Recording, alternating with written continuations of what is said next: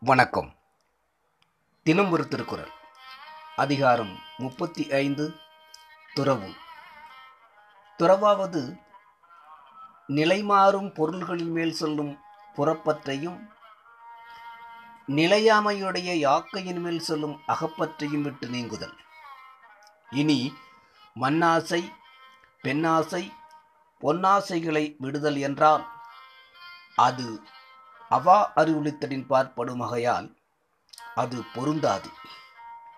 துறவு என்பது நிலையாமையை உணர்ந்து நிலைத்த பொருளுடைய உலகியல் ஒழுக்கங்களில் என்றும் நீங்கி வாழ்தலை குறிப்பதாகலின் அகப்பற்றுகளை விட்டு நீங்குதலே துறவாயிற்று.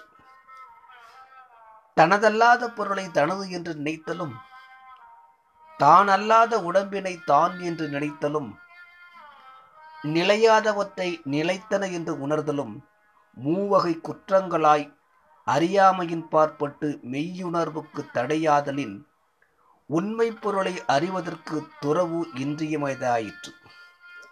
இதனாலேயே நிலையாமை உணர்ந்தவன் நிலையாய் பொருளினின்றும் நீங்க வேண்டும் என்பதும் இவ்வதிகாரத்தில் கூறப்படும். குரல் எண் முன்னூற்றி நாற்பத்தி ஒன்று. யாதனின் யாதனின் நீங்கியான் நோதல் அதனின் அதனின் இளன் பொருள் எந்த எந்த பொருளினிடத்து இருந்தும் பற்றை விட்டு நீங்கினவன் அந்த அந்த பொருளால் வரும் துன்பத்தில் நின்றும் நீங்கினவனாகிறான். விளக்கம்.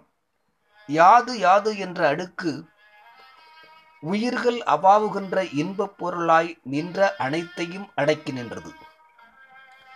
உயிர்கள் அடைய கருதுகின்ற இன்பம் அவை பற்றுகின்ற பொருளினிடத்து இல்லாது போவதோடு இன்பத்துக்கு மாறான துன்பமும் அமைந்திருக்கிறது.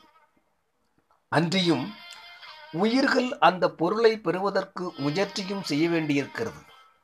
அதனால் துன்பப் பயனை கொடுக்கும் பொருளினின்றும் நீங்களும் துன்பப் பயனை அடைவதற்கு முயலாமையுமே துறவு என்பது இதனால் கிடைக்கிறது. யாதனின் நீங்கியான் என்றதனால் நீங்குதலே துறவு என்பது பெறப்பட்டது. இன்பம் பெறுவதற்கு முன்னே துன்பத்தினின்றும் விலக வேண்டுமாகையால் நோதல் இளன் என்று முடித்தார். குளிக்கப் போகிறவன் சேற்றை பூசிக்கொள்ளலாகாதது போல வீடு வேறு கருதுகின்றவன் பற்றுக்கோடு உடையவனாய் இருத்தல் ஆகாது என்பது கருத்து. நன்றி.